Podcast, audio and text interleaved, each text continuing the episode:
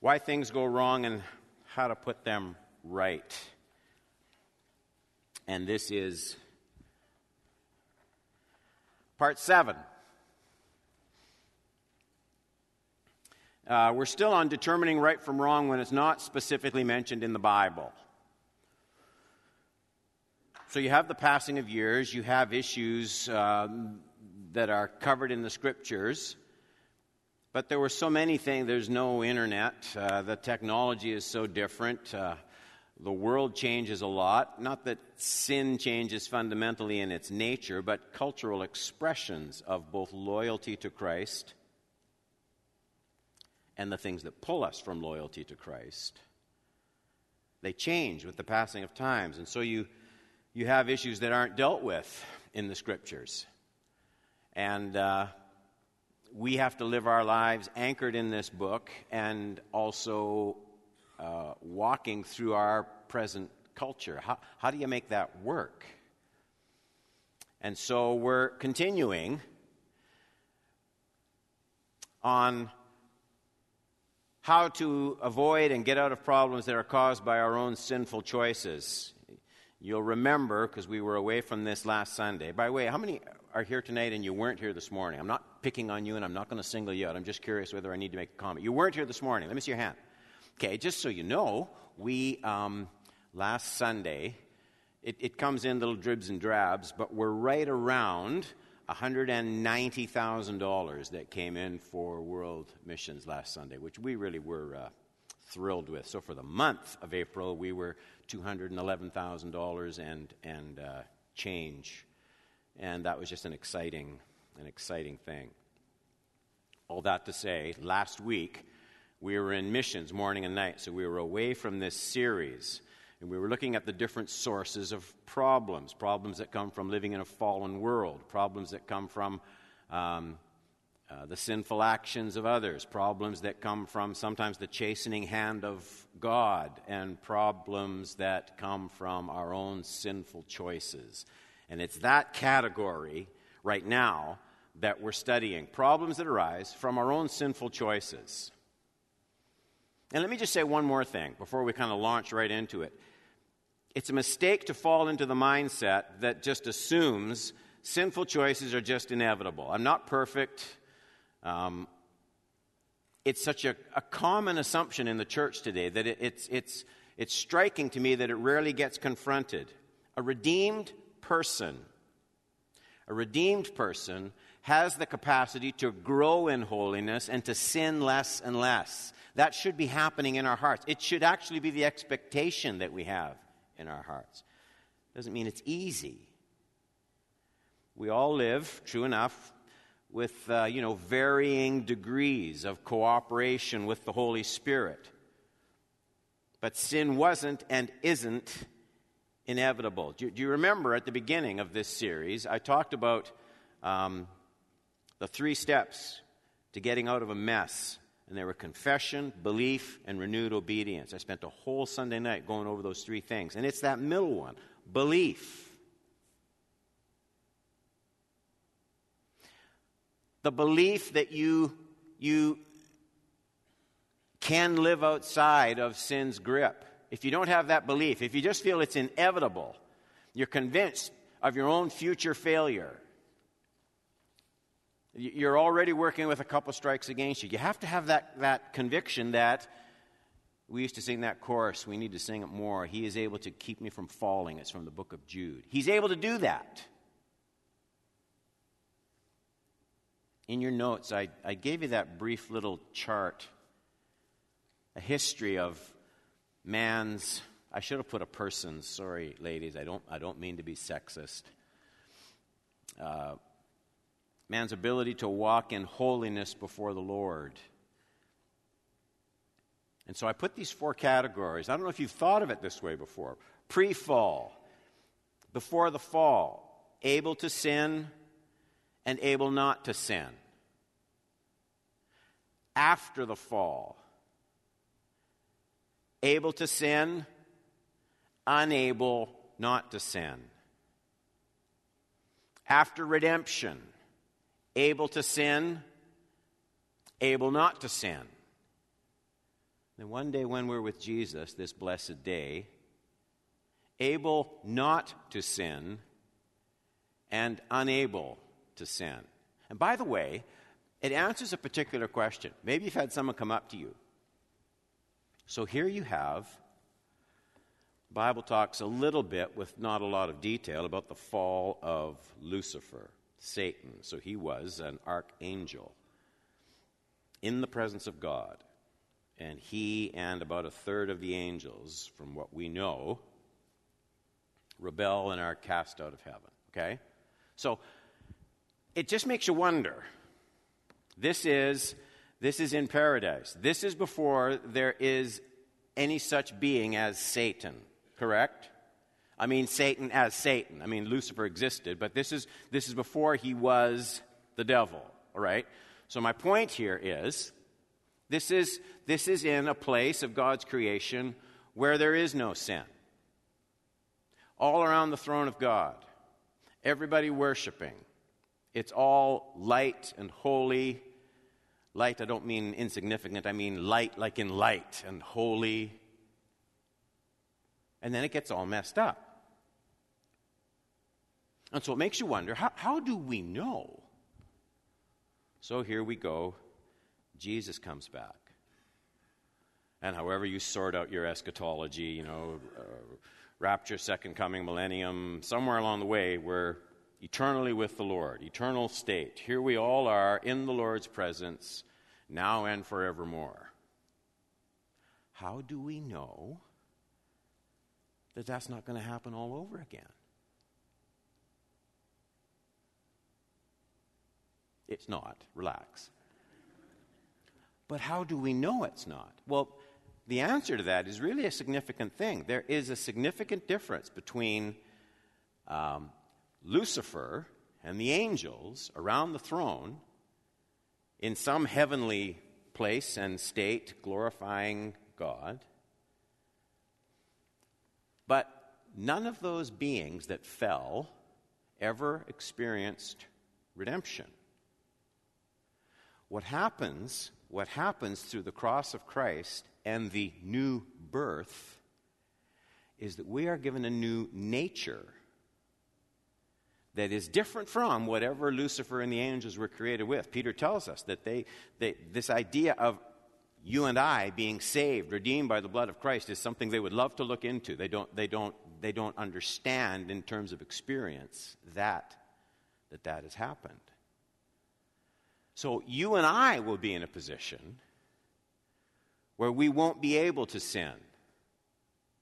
And that's totally different from Adam before the fall, who was in a state of innocence, and the angelic beings around the throne who were just created by God to worship Him. But it'll be different for you and for me. A new nature, a totally new nature. Remember, what John says. And it's not said about, it was never said about any of the angelic beings. This is never said about any of the angels in heaven. That when we, human beings, see him, we will be like him. That is a unique feature about us.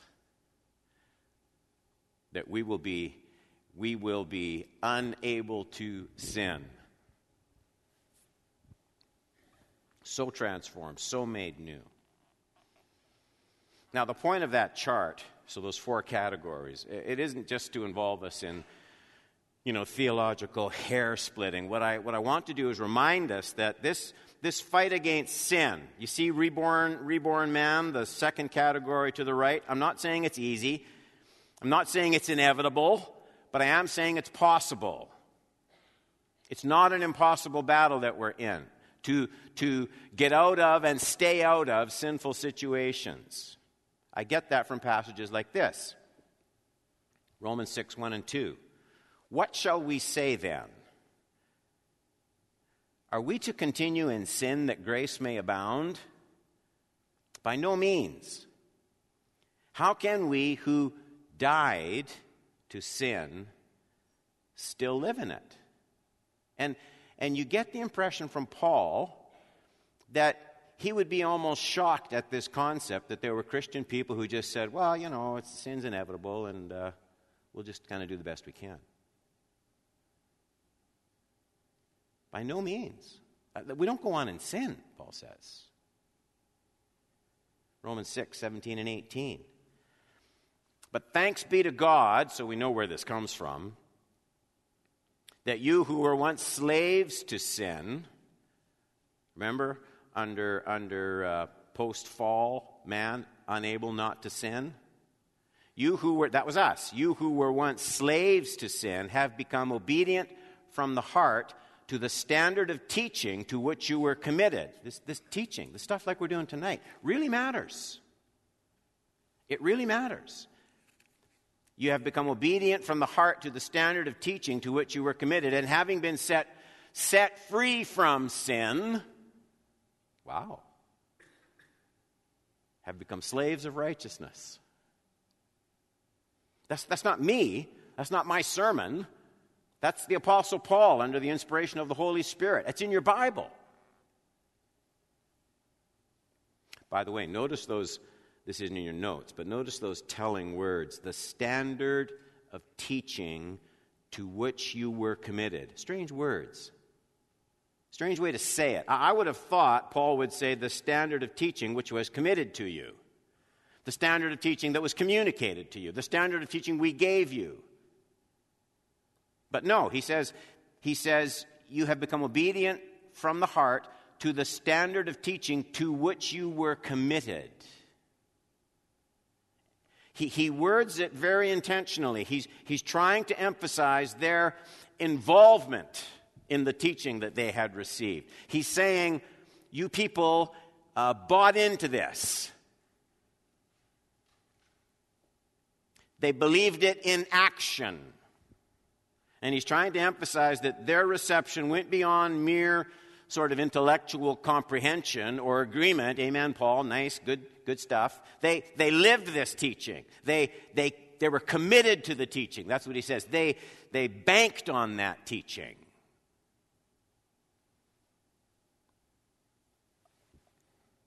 What teaching? Well, Paul wants them to come to the conclusion that it is absolutely unreasonable for reborn, regenerated, spirit indwelt, new, new nature containing Christian people to even remotely consider the option of living the rest of their lives chained and glued to sinful lifestyles. Paul says, no way, that just shouldn't happen.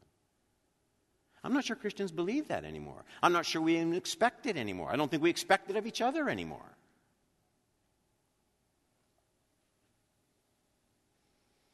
I think the devil wins an enormous victory, larger than we can ever imagine, if he can convince born again people, people in whom the very power of the resurrected Christ lives, if he can convince them that they're somehow helpless, powerless, resourceless victims of sinful bondage in this present age. And Paul would just say, renounce that.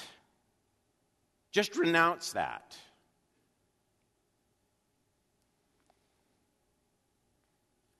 So today we're continuing our, our, study of this issue. What can I do to make righteous decisions when I, I can't find the issue in question mentioned anywhere in a biblical text? How do I know? And last week I said there were principles eternal, um, cross cultural, applicable principles, which if you take them, I said take them collectively, not just one of them. That won't work but taken all together, they can keep the mind clear of confusion and they can keep the life free of bondage. Now, let me just real quick, because it was a couple weeks ago, we studied the principle of excess. Does this action slow me down spiritually, laying aside every weight? The things that hinder, the things that slow me down. It doesn't have to be morally abhorrent, does it make following Christ harder? Then get rid of it. You don't need it. The principle of expedience, secondly. Is this activity spiritually productive conducive to spiritual life. Third, the principle of enslavement. You can get these notes, by the way, I, they'll be online. Enslavement. Does this activity have the potential to reduce the control of the Holy Spirit by gaining too deep a place in my time and in my affections?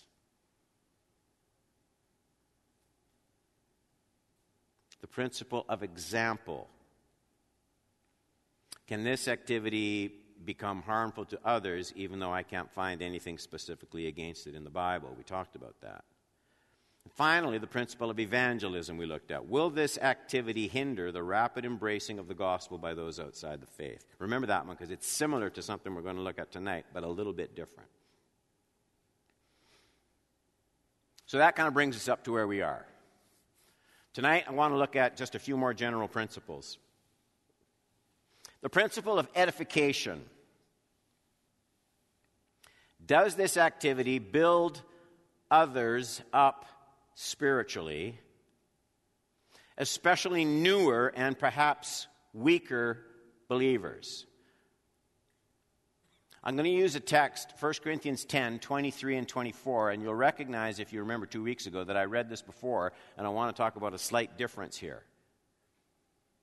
1 Corinthians 10, 23 and 24. All things are lawful, but not all things are helpful. All things are lawful. He means, he means there's, nothing, there's nothing intrinsically you know, that's going to be damning in this activity. It's, it's lawful. It's not against the law, God's law or the law of the land. It's, it's lawful. But not all things build up. And now he's going to explain where he's going with this. Let no one seek his own good, but the good of his neighbor. Now, some of you will notice that I already used this passage under the same principle a couple weeks ago in the principle of evangelism because it contains a very precious truth for reaching out in love to the lost. But that's not all it contains. And I want you just to look at the context with me just for a minute. 1 Corinthians 10, if you just back it up, 23, say to 28, where Paul says, Do you have that text in your notes? All right, so this is a longer one and I just couldn't work it in, but just listen. If you have your Bible, I'm looking at 10, 1 Corinthians 10, 23, and I'm just going to keep reading to verse 28. All things are lawful, but not all things are helpful. Okay, so we covered that. All things are lawful, but not all things build up. Helpful for whom and building up whom? Because he's not talking about himself. 24. Let no one seek his own good, but the good of his neighbor. 25. Eat whatever is sold in the meat market without raising any questions on the ground of conscience. Was this meat offered to idols? That's the issue he's talking about. Because some people are going to be very offended. If you eat meat that's been offered to an idol in pagan religion. Paul has already said, I talked about it two weeks ago, it's just meat. He's made that very clear. Demons don't live in the roast. You can go to somebody's house and just eat the meat, it's not an issue. But, but, eat whatever is sold in the market without raising any question on the ground of conscience, for the earth is the Lord's and the fullness thereof. If one of the unbelievers, okay, it's an unbeliever, invites you to dinner and you are disposed to go, eat whatever is set before you without raising any question on the ground of conscience. So now you're with an unbeliever. We talked about that principle of evangelism. Don't go into some house where, where a pagan person, not a Christian in any way, shape, or form, puts meat in front of you and you're going to make a big stink because this maybe was offered to idols. And Paul's saying you're never going to win a person to the Lord like that. It's just common sense. 28. But if someone says to you, This has been offered in sacrifice, then do not eat it. For the sake of the one who informed you, for the sake of conscience. Now, I want you to notice, you have to look at it carefully, but there are actually two different situations here. First, if you're with an unbeliever, he says, don't make a fuss about the history of the meat that you're being served. It's simply not an issue whether or not it was ever offered to idols. Now, whether it's gone bad or not, that might be an issue. But the fact that it was offered to idols, that's not an issue, Paul says. Don't worry about it.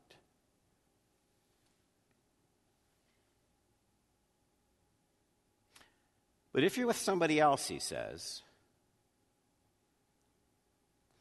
someone who raises the issue, someone who's going to be offended by your eating that meat, then Paul says, don't touch it. Now, he doesn't go into a lot of detail in that test, but let me ask you to think this through. Let me ask you the question Who might that offended person be? Who might actually take the effort to ask about or to point out the past history of the meat you're about to eat at the table. The pagan who invited over you over to his house and cooked the meat in the first place? Well, I doubt it. He's not going to mention it.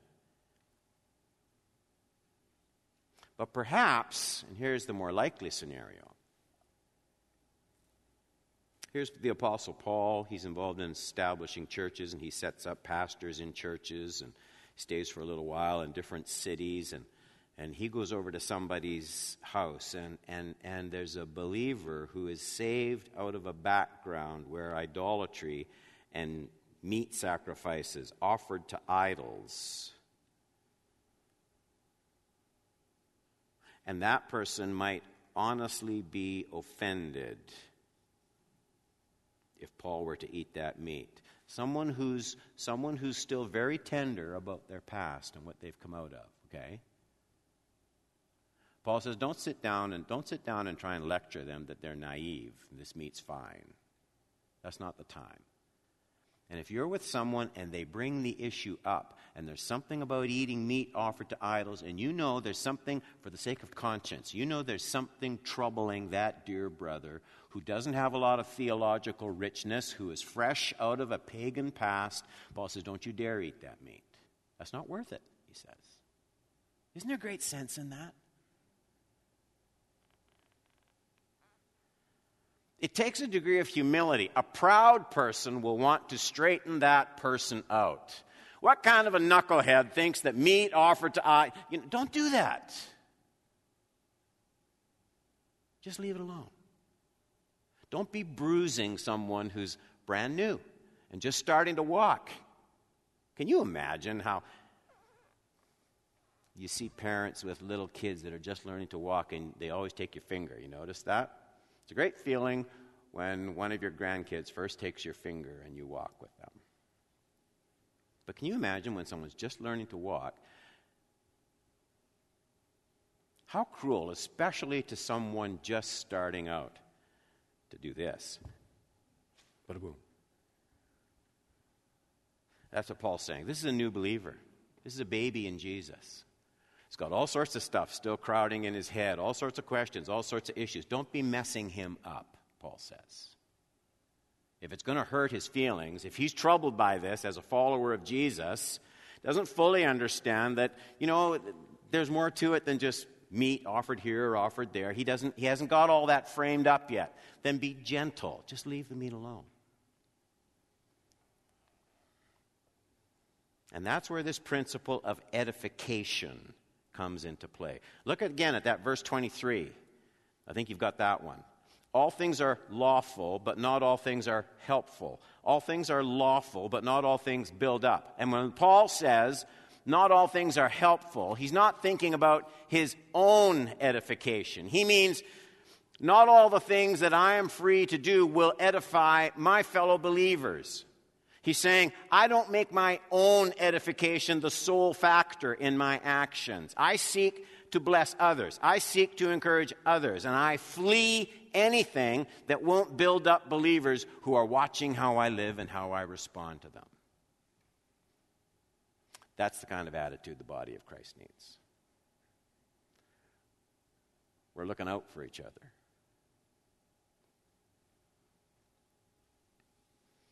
That principle is also a little bit different. I said you take all these examples, all these principles together. You don't just pick one or two favorites. You use them all together. And that principle of edification, it's a little bit different from the principle of example that we studied two weeks ago. Because in the principle of example, the emphasis is on the negative. I won't do anything that will lead others into situations that might be dangerous to them. I explained two weeks ago how, for me, For me, okay, I wasn't making a big a big show about it or anything, but for me, it relates to to my use of alcohol. And I don't simply because simply because uh, there are people. I don't want anybody. I don't want anybody to start off drinking alcohol because well they saw Pastor Don and Rini out and he had a glass of wine and what are you saying? If you have a glass of wine, you're going to hell? No. And if, you, if I'm with you and you have a glass of wine, trust me, you're not going to cause me to stumble in any way, shape, or form. God bless you. I don't condemn you in any way. That's great. I'm just saying, as a pastor of a church, I don't want to stand before Jesus and have one person be able to look back and say it was because of him. I just don't want that. That's what I'm talking about in the principle of example. The principle of edification looks at activities, but just from the other end of the stick. What will positively encourage spiritual growth in fellow believers? Secondly, the principle of emulation. Emulation is just a fancy word for can I imitate? Can I imitate Jesus Christ in this activity? Can I imitate Jesus in this? 1 John 2 6 says, Who, Whoever says he abides in him, that is, abides in Christ, you know John 15, branches abiding in the vine, that thing? Whoever says he abides in him ought to walk the same way in which he walked. It takes, um, it takes a fair degree, doesn't it, of courage and honesty to use this principle regularly. You would be amazed if you'd just dare to do it with a humble, honest heart. You would be amazed how faithful the Holy it doesn't sound very complicated at all. How faithful the Holy Spirit, who loves to glorify Jesus, how faithfully the Holy Spirit will show you what fits and doesn't fit in with being like Jesus. And you don't have to be a rocket scientist to figure it out. I've done this. Maybe you have too. Have you ever just sat in your family room, just some night, and with honesty asked yourself, Can I really picture Jesus watching House of Cards with me tonight? Can I really picture Jesus going here Would he, would he like the language, the sexual innuendo, the swearing? You, you might feel have you, have you ever had this experience where you, you watch something? Everybody's done this one. You watched a movie. You were watching it in a relaxed way. You thought it was a great movie. And so there you talked to somebody else who went to the church and you said, Yeah, you should see it. It's a great movie. And then, and then you thought, Oh, no, wait a minute. Remember, there's this and there's that and there's that. And, and someone else with you changes the way you view it. You ever notice if you're watching something on TV and one of your kids comes down and sits beside you on the couch, you have the remote, you might, you might just change the channel. now, now just picture Jesus. Can I imitate Jesus in this? I mean, everybody has to apply that. You know what? It's easy to be legalistic. I get it. And everyone has to apply that principle for himself or for herself. But I'm just saying, in so many situations, even if it's a situation that you can't clearly find in the concordance of your Bible, but in so many situations, you will rarely go wrong if you just say, can I picture Jesus doing this? You will rarely go wrong. It's a simple little thing. Three, we're almost done, not too much more. The principle of revenge. Is there any taint of revenge toward anyone, even way down deep in this activity, in what I'm doing? Romans 12 19 says, Beloved, never avenge yourselves, but leave it to the wrath of God. For it is written, Vengeance is mine, and I will repay, says the Lord. Paul forces us to conclude that every act, even just smudged by vengeance, is an act of unbelief. It's an act of unbelief because I'm saying I don't really believe that God can be trusted to avenge and make right every wrongdoing that I experience in my life. And if, and if I don't even things up, who will?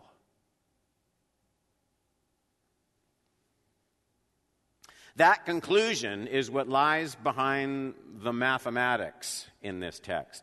How many times can I take any form of revenge against my brother? Not one, Paul says.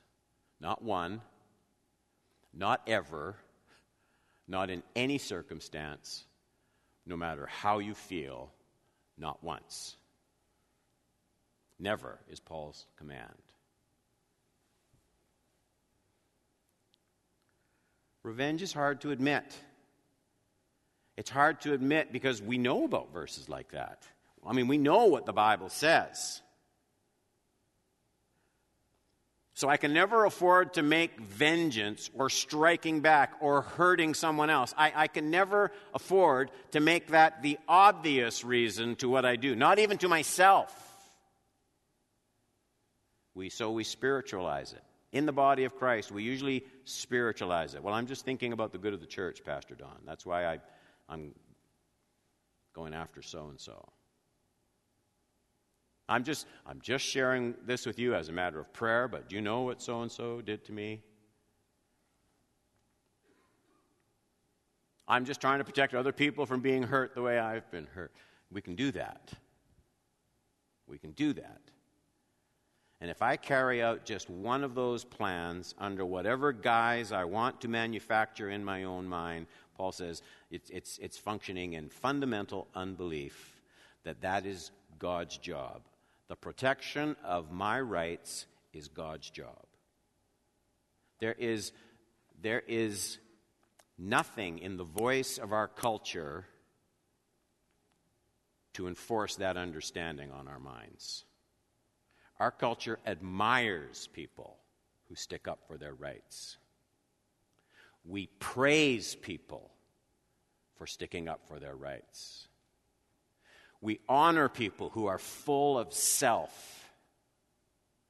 And so it's very hard for us to come to a verse like this that just says, you just, you just never worry, never ever worry about getting angry and settling things with anybody. That's not your job. Not once, Don. Not once. You have to believe that God does that. God does that. Four, the principle of stewardship. These principles cover all sorts of situations. That's why you take them all together, and they cover all of life. Can I demonstrate that I am a faithful steward of my time, talent, and wealth in this activity? Luke 16, 10 to 13. One who is faithful in a very little is also faithful in much. One who is dishonest in a very little is also dishonest in much. So, so Jesus says, um, whether, whether, it's, whether it's moving into the light and the kingdom, um, spiritual depth and greatness starts with faithfulness in little things and they compound and they and that's how you that's how you grow most people don't grow because they don't give enough attention to small details conversely people who mess up people who fall into into deep sin to, to the destruction of their lives and their careers and so many other their marriages and so many other things it didn't start there it's it's just a lack of faithfulness in little things that that don't seem all that costly. Who cares? But those things grow into large, large explosions of self destruction somewhere down the road. We don't appreciate the small things in either direction. That, that's what he's saying. If then you have not been faithful in the unrighteous wealth, who will entrust to you the true riches? If you have not been faithful in that which is another's, who will give you that which is your own? No servant can serve two masters, for either he will hate the one and love the other, he will be devoted to one and despise the other. You cannot serve God and, and money. There's so much in that text. I'm not studying that text tonight. But this, this idea, this idea that there's this reckoning. That's, that's in that parable from Luke 16, though it's not included in that text. This idea of a master who comes back and, and wants an accounting from a steward who just wasn't faithful with what he had been given. And it's one of the most difficult of all principles to remember. It's easy in this life with our material goods. You, you have a banker you have an accountant. You have an investment firm. You have a deed to your house. You have a credit card with your name on it. And all of those things um, enforce the concept of ownership in our minds. You can't take my house and I can't take yours. Why? I have a title deed to my house. You have one to your house. And so we have ways, we have ways of reckoning and showing what we own. And then you come into the kingdom of God. Here we are. And the first thing you discover about yourself is this the Bible says you're not an owner of anything, you're a steward. In fact, not only what you have, but you yourself are not your own. Paul says you've been bought with a price. Your body does not belong to you, and mine does not belong to me. So I'm not an owner of anything, I'm a steward of everything. And that truth never registers with many, many, many North American Christians. And here's why. I don't think about this issue of stewardship right now in this present life because there's no accounting of my stewardship right now in this present life. I mean, how seriously would you take a visa bill? Doesn't matter how big it was. How seriously would you take a visa bill that you saw had to be paid in the year 2257? Who cares what's on it?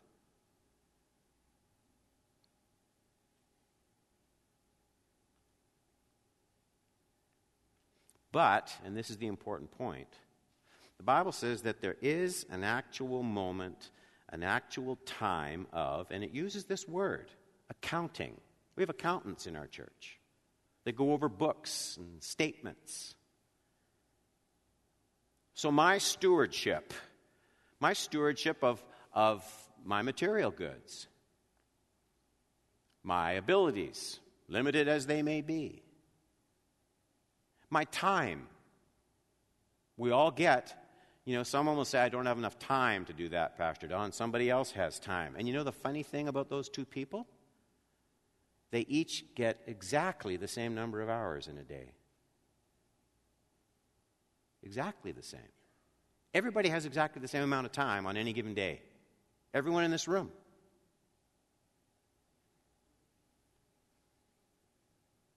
The Bible says it is, it is required of stewards. This is a quote. It is required of stewards that they be found faithful. And so you stop and you say, you know, if this was Sunday morning, I'd underline that. And I'd say, required by whom? Who requires stewards be found faithful? Well, God does. It's a requirement. Required when? Well, when Jesus comes again or, or when I die. There will be an accounting, there will be an audit. This is the audit. You don't need to worry about the IRS. What you need to worry about is this audit. God will perform an audit of, of my life, yours. He will want an accounting of how I use my wealth to extend his kingdom. He will want to know did Don Horban, did he, did he, did he take all of his money and build a lifestyle that required all that money? Or did he have this much money and say, I'm going to live on this much, so I have this much to invest in God's kingdom? How did I do that? Well, right now, you don't know, and I don't have to give an account. But the Bible says that one day every one of us will have to give an account. The principle of stewardship. So each day of my life, I'm to demonstrate. I'm to dem. This this relates just to again. Everybody has to apply this to himself or to herself. It's easy for someone to legalistically say how much someone else should spend, and that's absurd. Don't let somebody do that.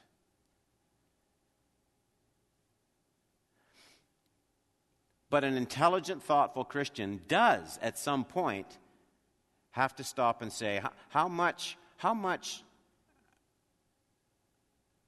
how much do I need to look after me? Given the shortness of time and the length of eternity and the responsibilities in Christ's kingdom, how much do I have to spend on myself? And that number will be different for all of us. And I can't, I can't tell you what your number should be. But I know this the tendency is to think that no matter what I. Have you noticed this, by the way? If someone had come up to you 25 years ago, now this maybe some of you weren't born 25 years ago, but, but I'm saying people who have been around.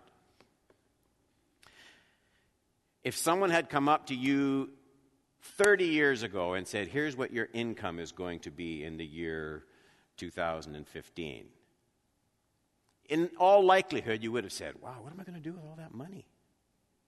And yet, here you are in 2015, and you go home and you think, How in the world am I going to live on this? And you see what happens? How expectations just rise to meet with whatever we have coming in. But that's just the expansion of a lifestyle around self. And that's the opposite of the principle of stewardship. Okay, that's what I'm saying. Everybody got what I'm saying? Anybody get what I'm saying? All right, good. Lastly, the principle of my body is God's temple. Does this activity demonstrate the Lord's control of my physical body as His creation and dwelling place, or does it demonstrate my own preference and desires? 1 Corinthians 6 19 and 20. Do you not know that your body is a temple of the Holy Spirit within you, whom you have from God? Your body is a temple of the Holy Spirit within you.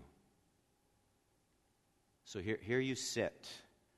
And we've been taught this since we were kids. I, does that register with you that as you sit in that chair, that the third person of the creator of the universe is in you? It's stunning. He's in you.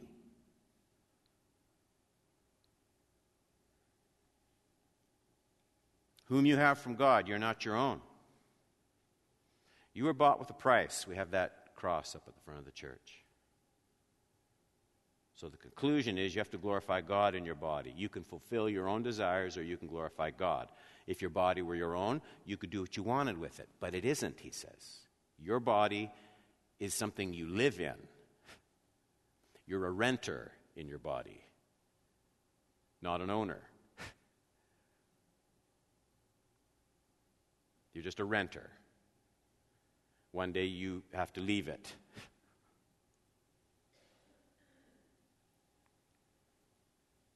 This principle has to be factored into whenever we talk about personal rights. Our world worships personal rights. The Lordship of Jesus obliterates personal rights. This is intensely practical. I know it's complicated. I know it's not easy. We'll do some more principles next week. That took enough time. But think of a Christian now.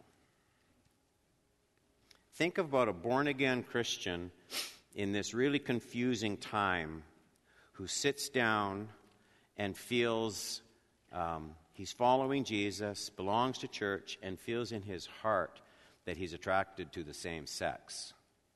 Okay? And so comes to the conclusion comes to the conclusion that, that he, he will will identify himself.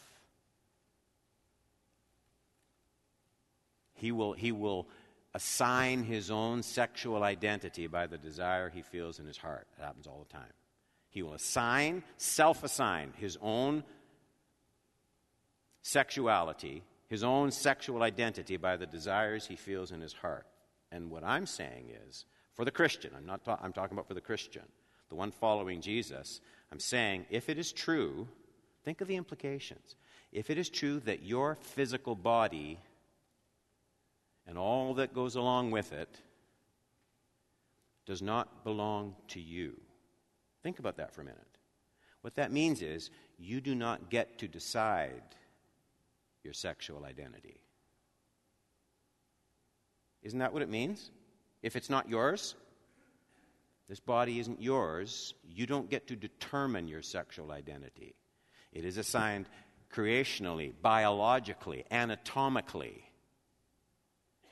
And that's something that, that God decides. It's, it's the same thing for the guy who, there's, there's the guy who feels like he would, he would, um, he would love to have sexual relationships with other women besides his wife. And he honestly feels like that's his desire. And we would say, but that's nice, but but you don't, you don't get to act on those desires, even if you wanted to, even if you feel inclined to, we would say, but you don't get to. Why? Because you're not your own. It's the same principle.